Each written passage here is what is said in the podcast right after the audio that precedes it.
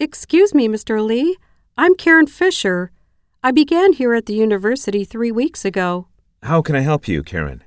I'm wondering if you have any positions open in the cafeteria. I'd like to earn a little money to pay for school supplies and other stuff. We've got plenty of openings in the kitchen or cleaning. That's great. Can I fill out an application form? Just go to the school website and scroll to the page where it reads On Campus Jobs. Open positions in the cafeteria will be listed there. What hours can I be expected to work and what's the pay? Students usually work about 15 to 20 hours per week. The job only pays minimum wage, but that should be enough to cover the expenses you mentioned. That sounds great, I guess. My only real concern is work days and hours. I'm in the science club and it meets every Monday and Wednesday at 6 p.m. We close weekdays at 8 p.m. and weekends at 6 p.m.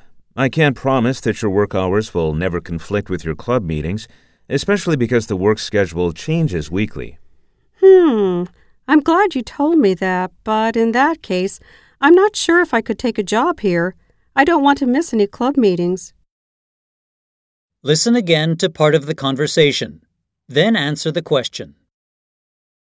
We close weekdays at 8 p.m. and weekends at 6 p.m. I can't promise that your work hours will never conflict with your club meetings, especially because the work schedule changes weekly. Hmm, I'm glad you told me that.